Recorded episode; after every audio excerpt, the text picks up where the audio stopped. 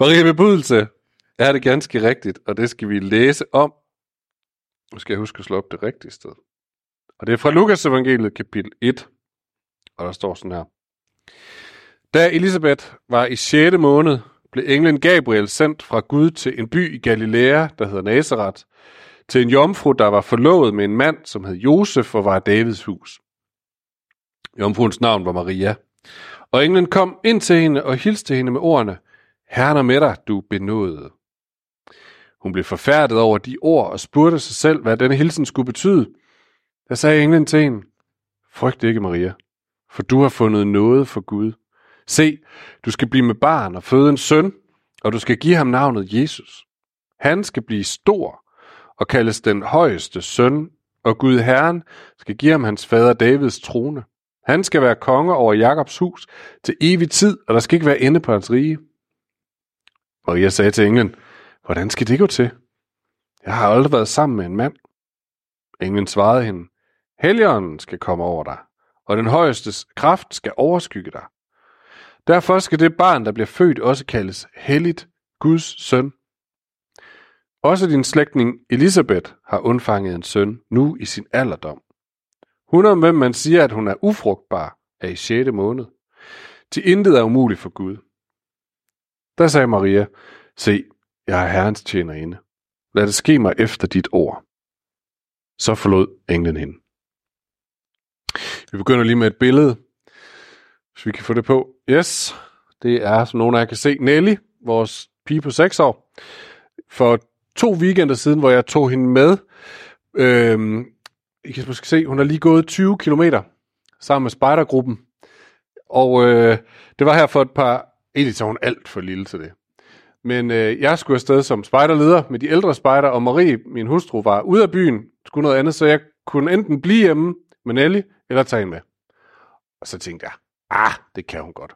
Så jeg tog hende med, og øh, når hun så en gang imellem blev lidt træt øh, undervejs, for det gjorde hun en gang imellem, så sagde jeg, husk, Nelly, du får også det der 20 km mærke, hvis du gennemfører. Jeg ved ikke, om det er særlig god pædagogik. det, er, det er Marie, der er pædagog, og hun var som sagt ikke med. Men jeg ved, at nogle gange så hjælper det at have målet for øje, når man skal igennem noget, som er hårdt. Og vi er midt i fastetiden lige nu, den her forberedelsestid frem mod påske, hvor vi sådan fysisk gør noget for at stemme sindet, som de sagde i gamle dage, for at blive klar over, hvad det er, der foregår omkring os, for at se frem mod påsken. Så vi øh, be- vælger måske bevidst noget fra, som normalt fylder vores tid. Mad, alkohol, Netflix, sociale medier eller noget andet. Og det gør vi for at minde os selv om, at det ikke er det, vi vil være afhængige af. Det skal ikke være det, der styrer vores liv. I stedet for vil vi være afhængige af, at Gud holder sine løfter. Vi vil være i en længsel efter ham, og ikke bare fylde os med alt muligt andet. Og fastens mål er, at det går op for os. Godeste, hvor har jeg meget brug for Gud. Og hvor er han god. Nogle gange så er fasten ikke selvvalgt. Så kommer det måske til os på grund af sygdom, eller ulykke, eller opsigelse på arbejdet, eller noget andet. Og vi bliver sat i sådan en faste position, hvor det vi normalt som ligesom hænger vores hat på, øh, og bruger vores tid på, bliver taget fra os. Men uanset, så kan, tror jeg, at oplevelsen kan være det samme, at pludselig så er der et tomrum. Jeg plejer at fylde mig med noget her. Nu er der tomt. Og man bliver, man kommer i kontakt med et dybere lag i hjertet. Måske mest af alt med en restløshed, eller med en sult, eller med et eller andet, man siger, åh, jeg mangler noget her. Og det er så der, vi skal længes, lære at længes efter, at Gud fylder det behov. Og det er, det er at holde ud i ørkenen, holde ud i prøvelserne. Og der har vi nogle gange brug for at blive mindet om målet. En lille forsmag på, hvad er det, vi venter på? Hvad er det, vi holder ud for? Så vi ikke giver op, men så vores tro bliver robust, bliver stærk. Og det er det, den her tekst, vi lige har læst sammen, og også den Gert, han læste, gerne vil snakke med os om. Det her håb. Og i den tekst, der kommer det som et, øh, der kommer det i, Øh, det her håbsbudskab kommer i det, som englen kommer og siger til Maria. Så det er det, vi skal have fat i i dag. Så lad os gå tilbage til teksten. Vi behøver ikke kigge på Nelly længere, selvom hun er meget sød. Øhm, så englen Gabriel kommer til den her unge kvinde, Maria, midt i hverdagspligterne, forestiller jeg mig, hun har stået måske midt i opvasken eller brødbaning eller et eller andet derhjemme, og da hun kigger op, så står der pludselig den her kæmpe store engel lige foran hende. Og der, midt i køkkenet, med håndklædet over armen, eller viskestykket over armen, så begynder han at tale. Og han giver hende et væld af informationer. Øh, Maria, du skal blive gravid. Du skal føde en søn. Vi ved allerede, hvad han skal hedde. Han skal hedde Jesus. Han skal blive stor, og han skal kaldes øh, den højeste, altså Guds søn. Han skal være aftager til den store historiske navnkundige kong David, og sidde på hans trone. Han skal være konge over Jakobs hus, altså Israel. Det er Gud selv, der kommer til at sørge for, at han får den her trone, og, og derudover så skal han være konge i evighed. jeg ved ikke, om I kan forestille jer det. Sådan lige at blive afbrudt derhjemme i at, at lægge vasketøj sammen, og så få sådan det niveau af information serveret. Og for mig er det ikke sådan helt vildt øh, ligefrem information. Vi kommer tilbage til senere, hvordan Maria lige reagerer på, på den der besked. Det er i sig selv ret inspirerende og forbilledeligt. Men vi skal bare lige huske, at i dag der kommer de her ord til os, der står der i, i ørkenen, i prøvelsestiden. Os, der længes efter et glimt af håb. Os, der måske har nået 18 km ud af de 20. Øh, I dag er det til os en berøring fra Gud. Noget, som skal få os til at holde ud og sige, ja, vi bliver hos dig, Gud, selvom jeg har lyst til at løbe alle mulige andre steder hen lige nu. Så hvad er det, England siger til os? Og hvis vi skal summere det lidt smart op, bare til én sætning. Så det jeg sad, da jeg sad og forberedte mig, og, og sådan tykkede på Englands ord, det, det han siger til en, det er, eller det han siger til os, det er, hey, Gud har gang i noget. Gud har gang i noget, bare vent. Nogle af jer har sikkert uh, læst eller set C.S. Lewis' berømte fortælling fra Narnia om heksen, løven og garderobeskabet. Øh, det er sådan en yndet prædikenillustration, men, øh, men den er simpelthen så god. Øh, landet Narnia er fanget i, øh, i den onde dronnings jerngreb, og hun har med tyranni skabt et rige med evig vinter og ingen jul. Mest frygteligt, man kan forestille sig. Og den, e, den, den ægte konge, den rigtige konge i Narnia, han har ikke vist sig i umindelige tider. Men pludselig så begynder der at gå sådan et rygte igennem skoven. Aslan is on the move. Aslan er på vej. Aslan har gang i noget. Og i starten er det sådan meget forsigtigt visket fra, fra dyr til dyr. Men efterhånden, som man kan sådan se sneen begynder at smelte rundt omkring, så bliver det sådan et frimodigt råb. Aslan is on the move. De har ikke set ham endnu. De, kan bare, de, de ved bare, at han har gang i noget. Og det er det ord, englen kommer med til os ude i ørkenen. Bare vent, Gud har gang i noget. Gud er på vej. Og det er lidt essensen af det, han siger til Maria. Maria, Gud har gang i noget. Vær klar. Hvad er det, han har gang i? Jo, Maria skal føde en søn, for hun at vide, men det er ikke noget almindeligt barn. Det er ikke engang Josef, der skal være far til barnet, for han skal kaldes den højeste søn. Det vil sige, den højeste Gud vil blande sig, Maria, med din jordiske livmor. Resultatet vil blive en søn. En søn med dig, Maria, som mor, og som er Gud som far. For Gud har selv besluttet, at nu rykker han altså ind i sit skaberværk som et menneske. Og øhm, dem af os, der har, har en baggrund i kirke i lang tid, vi sidder og, og nikker og siger, ja, det er rigtigt, det er, det er sådan, det er. Jeg tror ikke lige, vi fanger, hvor fuldstændig sindssyg tanke det var. Altså den højeste Gud, skaberen af det hele, han siger, nu, nu kommer jeg selv ind i mit skaberværk. Og jeg kommer til at være i din livmor, Maria. Vi kommer tilbage til Marias reaktion på det. Men det, det forbliver i det nye testament, hvis vi læser rundt i det nye testament, det forbliver sådan en ting, som de kan, de har ikke vendet sig til det, ligesom vi har. De kan simpelthen ikke rigtig få deres hoved omkring det. Det er så vanvittigt. Øh, mange år senere, så sidder, det var det Gert læste, øh, så sidder en af Jesu disciple, Johannes, og forsøger sådan at få greb om det, og fortælle om det. Øh, og i det, i, i det Gert læste, så mærker vi, at det stadigvæk er, er så næsten uforståeligt, overvældende fantastisk for Johannes. Så han får, får begyndt på den her sætning tre gange, men han får aldrig rigtig gjort den færdig. For det er som om, han kan næsten ikke engang få sagt, hvad det er, han virkelig gerne vil sige her. Så han starter med det her med, det som var fra begyndelsen. Ja, hvad var fra begyndelsen? Ifølge Bibelen var Gud fra begyndelsen. Så det, som var fra begyndelsen, og nu parafraserer jeg for at forsøge at få greb om Johannes' sætning, det, som var fra begyndelsen, det har vi hørt. Det har vi set, det har vi betragtet med vores øjne, ja, vi har faktisk endda rørt ved det med vores hænder. Gud, som var fra begyndelsen, han skaberen, kærlighedens herre, han, han, altså han var lige her i vores fællesskab. Vi rørte ved ham. Det er det, han prøver på at sige til os. Og han reflekterer igen over det et andet sted, måske et af de smukkeste steder i Bibelen, nemlig introduktionen til, til hans eget evangelium, hvor han siger det igen i sådan poetisk sprog. Han siger, i begyndelsen var ordet. Ordet var hos Gud, og ordet var Gud. Og lidt senere, og ordet tog kød, blev kød og tog bolig i blandt os. Altså, den evige, ham der var fra begyndelsen, før alle tider, ved hvem alt er blevet skabt, han flyttede lige ind her. Lige her ved siden af mig. Og at det er poetisk sprog er absolut ikke ens betydende med, at det ikke er sandt sådan i faktuel forstand. Men jeg tror jo, Johan som beskriver det i mere eller mindre poetiske vendinger, fordi det ligger sådan lige på kanten af, hvad vi kan få vores hoved omkring. Hvad vi kan få vores rationelle logik sådan til at få til at gå op. Og det er nogle gange det, kunsten kan. Den kan male sådan et billede for os. Vi kan ikke rigtig beskrive det, vi kan bare fornemme, der er noget her, som strækker sig ud over, hvad jeg forstår, men det er smukt.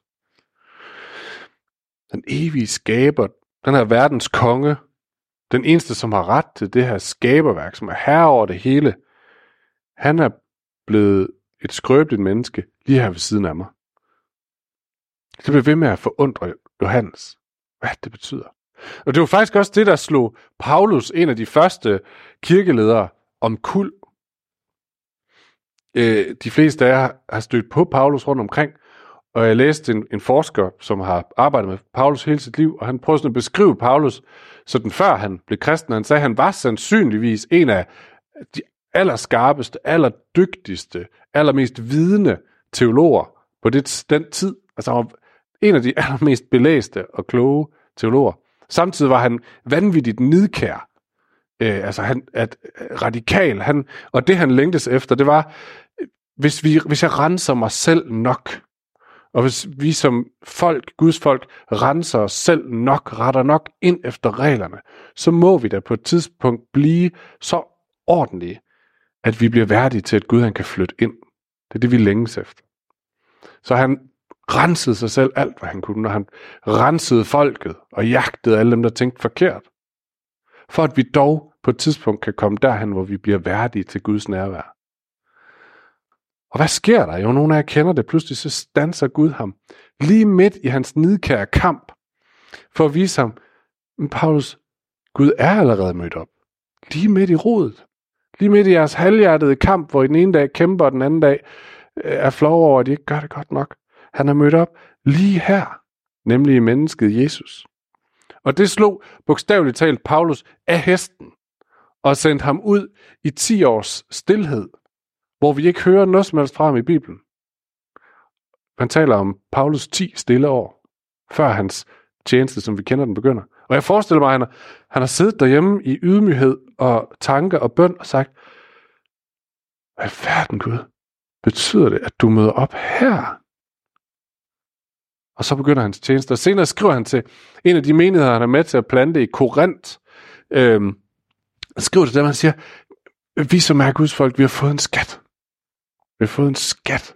Nogle af jer kan huske stedet øh, til, til Korintherne, i 2. Korintherbrev. Vi har fået en skat. Og hvad er den her skat, vi har fået? Jo, siger han, det er, at vi har fået lov til at se Guds herlighed på Jesu Kristi ansigt. Altså, vi har fundet ud af, at den evige almægtige Gud er flyttet ind lige her i mennesket Jesus. Det er skatten. Den almægtige Gud, som, ham som, han, som Paulus og Israels folk, Guds folk, ikke var værdige til at modtage på grund af deres synd og uperfekthed. Men han er selv kommet dem i møde og flyttet ind lige der. Aslan is on the move. Gud har gang i noget. Gud tager initiativet. Gud flytter sig. For nogle uger siden, der sad jeg til Østergade til middag sammen med vores konfirmander. Østergade til middag er øh, bykirken i Odenses initiativ sammen med nogle folk fra andre kirker også, hvor de laver mad, øh, og så tjener de byens udsatte ved at servere mad for dem og spise sammen med dem. Og der har jeg taget konfirmanderne med ind. Og så efter øh, maden var der en lovsang, som blandt andet Camilla og David var med til, og forbøn inde i kirkesalen. Og jeg kom til at sidde på en række bagved en fyr midt i 30'erne, som er øh, afhængig af heroin. Og han havde knap nok lige sat sig, og lovsangen var begyndt, så begyndte han bare at græde. I starten sådan løb det lige så stille, jeg kunne sådan se, at han sådan forsøgte, I ved, og lade som om der ikke skete noget, men sådan lige få tørret lidt tårer væk, men efterhånden kunne han ikke stoppe det. Altså det helt ned og snottet stod, og I ved, det var det hele. Øhm, og jeg blev nødt til at indrømme, at mit naturlige sådan, håb for, at narkomaner kan komme ud af deres, deres afhængighed, er meget lille. Jeg tænker altid, ja, det bliver aldrig bedre. Om det er, fordi jeg er utålmodig af natur, eller om det er, fordi jeg har arbejdet for meget i et fængsel engang, det ved jeg ikke. Derfor er det godt, at jeg arbejder sammen med Camilla, som kan fortælle mig noget andet. Men, men da jeg sad der, lige bag ved ham, så blev det bare meget tydeligt for mig. Den eneste grund til, at der skulle være håb for ham der, der sidder der, det er, hvis det er sandt, at Gud er flyttet ind lige ved siden af ham. Ikke derhen, hvor han burde komme hen med sit liv. Ikke derhen, hvor han ville ønske, at han kom hen med sit liv. Ikke derhen, hvor gadeplansmedarbejderen prøver at få ham hen. Men lige der, hvor han er. At Gud har flyttet ind lige der med sin tilgivelse, sin helbredelse, sin kærlighed, sin omsorg. Hvis det er sandt, så er der håb for ham. Ellers er der ikke. Og det samme er sandt for mig. At Gud ikke er flyttet ind derhen, hvor jeg vil ønske, at være med mit liv. Hvis jeg dog formåede. Men han er flyttet ind lige her sagt, og siger Kristoffer, jeg er lige her hos dig. Lad os lige prøve at tage bare et minut, hvor I sidder selv og tænker over, hvad for en situation fylder dig mest sådan med håbløshed? Hvor du bare tænker, det bliver aldrig bedre, hvad skal vi gøre? Det kan være, det er hos dig selv. Det kan være, det er en relation med et andet menneske. Det kan være, det er en i din familie. Det kan være, at det er en af de mange ting, vi hører om brandpunkterne i verden lige nu, hvor jeg bare tænker, det bliver, altså, hvad skal vi gøre?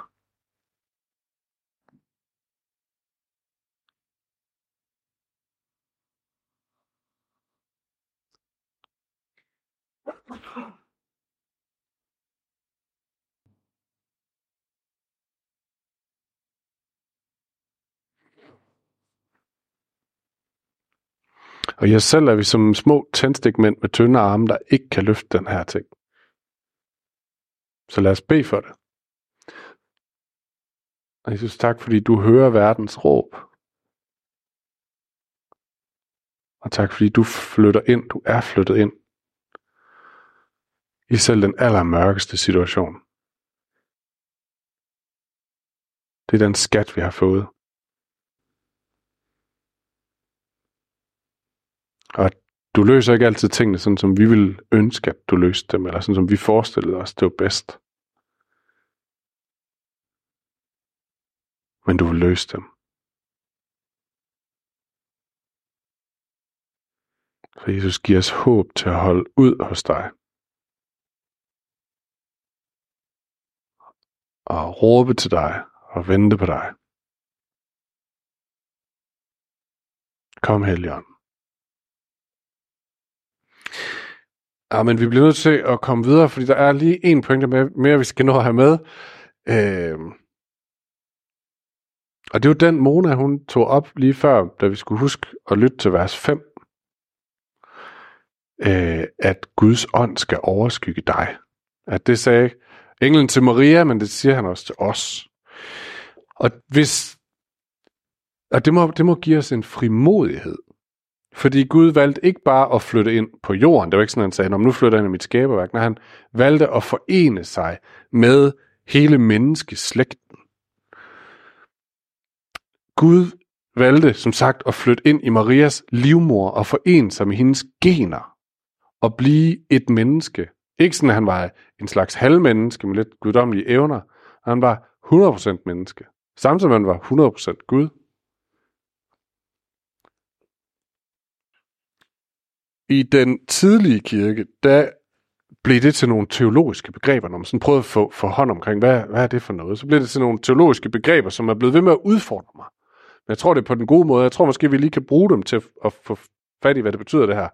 Så det første, det er begrebet Theotokos. Prøv at sige det. Theotokos. Theotokos. Øh, det betyder Gud bærer, eller Guds moder. Og det, det, det brugte man om Maria, den her store teenage-pige med viskestykket over armen. Så hun blev bærer af Gud. Hun blev Guds mor. Og det er en mærkelig tanke. Hun, som selv er et skrøbeligt menneske, skabt af Gud, blev mor til Gud. Hun bar Gud i sin mave. Det siger noget afgørende vigtigt om vores værdighed som mennesker for Gud, fordi mennesker øh, er ikke bare sådan en usel ting. Nej, mennesker var faktisk noget, der var så værdifuldt, er så værdifuldt for Gud, at han siger, men jeg vil gerne blive et menneske. Og det må give os en eller anden værdighed tilbage i det, vi er. Det er meget modsat nogle strømninger, som var fremherskende på den tid, det nye testamente blev skrevet, og som vi kan se genspejlet i dag. Derfor skal vi bare lige hurtigt berøre det. Øh, det man blandt andet har kaldt gnosticisme. Fordi i gnosticismen så er tanken, at vi som menneske er dualistiske. Vi er delt i to. Vi har en krop, og så har vi en ånd. Altså der er mit fysiske jeg, og så er der mit indre, min sjæl, min ånd, min person. Og sjælen, det indre, det er det rigtige. Det er det fine. Kroppen er bare et hylster. Og øh, ånden ja, øh, og, og, og, og kroppen er i bedste fald bare sådan lidt et ligegyldigt ting, i værste fald noget urent beskidt, vi sådan skal forsøge at afstøde, om man så må sige. Sådan var, det, sådan var tankerne på den tid, og vi møder dem i stadigvæk i dag, eksempelvis der, hvor alt, hvad der har med kroppen at gøre, og sex og seksuel lyst osv., det er noget beskidt, noget syndigt, noget vi helst skal forsøge at undgå og undertrykke. Eller den modsatte side, hvor man siger, om alt det, der har med vores krop at gøre, vores køn, vores fostre, der gror i vores krop, eller hvad vi gør, bruger vores krop til, det har ikke nogen betydning eller værdi i sig selv. Det er lidt en, en ligegyldighed. Fordi det, det sande, det fine, det er jo ånden, det er jo sjælen, det er jo det, der mit, mit indre jeg. Og begge de her to ekstremer, der hvor alt, hvad der har med kroppen og kropslighed at gøre, er noget ulækkert, noget urent, eller der, hvor alt, hvad der har med vores krop at gøre, er noget ligegyldigt eller sådan noget. Ja, ligegyldigt. De to ekstremer bliver ligesom modsagt, når Gud han siger, nej, jeg vil flytte ind i en menneskekrop. Den, den er meget fin. Den er meget vigtig. Jeg vil gerne være en del af det. Det må give os en ny ære, en ny stolthed over at sige, det jeg har her, det er faktisk noget Gud han har tænkt. Nå, det leder mig til det næste begreb. Er I klar? Det hedder theosis. Theosis. Og det betyder guddommelig gørelse. Og den svenske præst og så den øh, oldkirke kender, Peter Haldorf, han siger det sådan her, og hold nu fast. Gud blev menneske, for at mennesket skal blive Gud.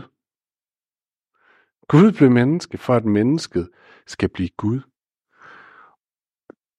Det, det ikke betyder, det er, at vi sådan som mennesker skal øh, overtage den almægtiges plads. Det er der folk i øh, det er der folk i historien, der har prøvet. Det er aldrig gået godt. Så det er ikke det, det betyder. Men det betyder, at Gud, det at Gud valgte at forene sig med det menneskelige, og forsone og forløse og frelse det menneskelige. Det betyder, at vi nu ved troen og ved Helligåndens kraft er på en vandring tilbage mod det, vi egentlig var skabt til, nemlig at ligne Gud og afspejle Gud til hans skaberværk. Peter, disciplen Peter, han taler om det øh, i sit brev, hvor han siger, at vi ved Guds løfter får del i guddommelig natur. Så vi, vores liv på en eller anden måde bliver løftet ind i at være en del af det Gud, han har gang i. Han, han udvirker det, han vil igennem os. Så hvis det, at Gud han flytter ind i vores verden, sammen med ham på bænken, sammen med mig, hvis det må give os håb i alle situationer, så må det, at han har forenet sig med det menneskelige, det må give os en vision for det at være menneske. Så bliv ved med at gå. Gør det, som ligger foran dig. Fordi det, det er noget, Gud har gang i. Og som vi sang, og som Mona sagde, så fik Maria et meget konkret kald. Gud vil øh, flytte ind i dig, i din livmor, og så skal du bære Gud til verden. Meget konkret, meget bogstaveligt, han skal fødes, og du bærer ham simpelthen frem for verden. Men det er ikke forskelligt for det, som er vores kald. Det er det faktisk ikke. Vi får også at vide, at Gud er flyttet ind i os, har valgt at forene sig med vores liv.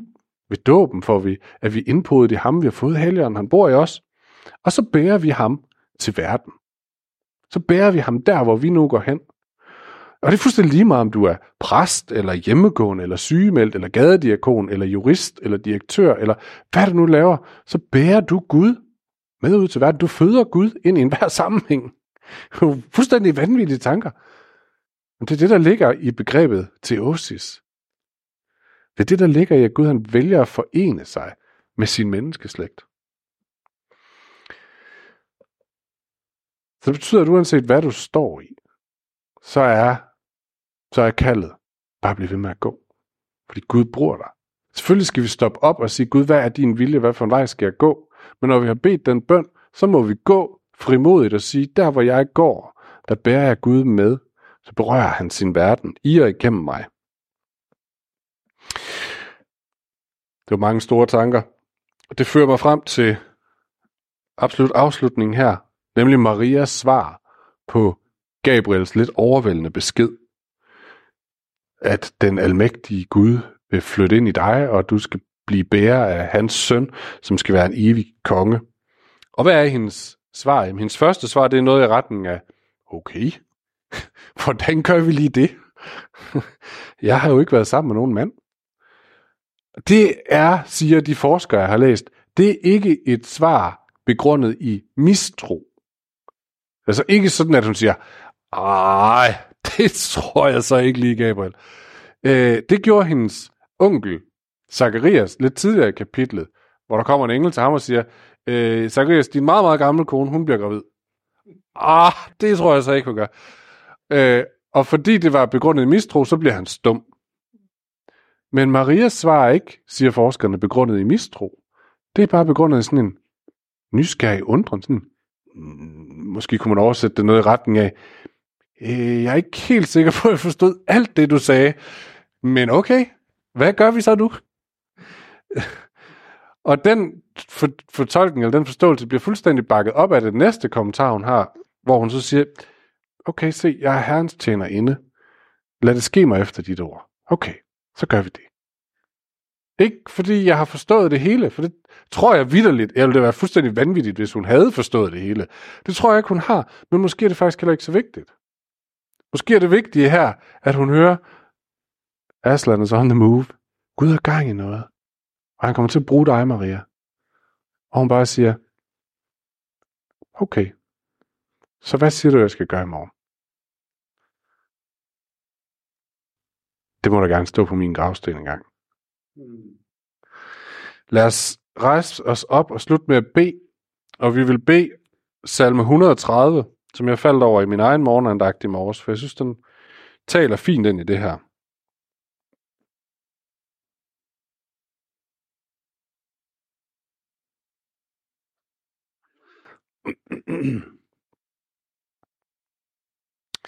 Fra det dybe råber jeg til dig, Herre. Og det er også der står i ørkenen, uanset om det er fordi vi er i fasten, eller i smerten, eller i længslen. Fra det dybe råber jeg til dig, Herre. Hør mit råb. Lad dine ører lytte til min trylen. Hvis du, Herre, vogtede på skyld, hvem kunne da bestå, Herre? Men hos dig er der tilgivelse for at man skal frygte dig. Jeg håber på Herren. Min sjæl håber. Jeg venter på hans ord. Min sjæl venter på Herren, mere end vægterne på morgen, end vægterne på morgen. Israel eller Vestfyn. Vent på Herren. For hos Herren er der troskab, Så er der altid udfrielse. Han udfrier, udfrier Vestfyn og alt dets skyld. Jesus, tak fordi du er flyttet ind lige her. Ikke der, hvor vi burde være, men lige her. For at løfte os ud af det, vi står i. For at føre os frem til din herlighed.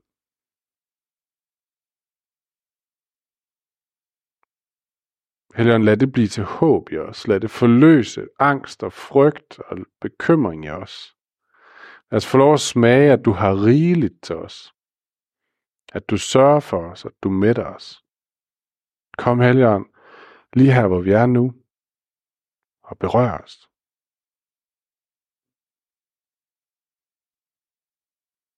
Og Helligånd, tag bolig i os. Det siger du, du gør, du forener dig med os, og så, så, så får vi lov at bære dig derud, hvor vi, hvor vi er. Det er næsten heller ikke helt til at forstå. Men lad os sige som Maria, okay, det må du styre. Jeg er klar. Lad det blive sagt om os. Og det er ikke fordi, vi ikke er bange, Gud. Det er ikke fordi, vi forstår det hele. Men vi våger med bævende læber at sige, okay, vi er Herrens tjener, tjenerinde. Ja, kom Helion. Amen.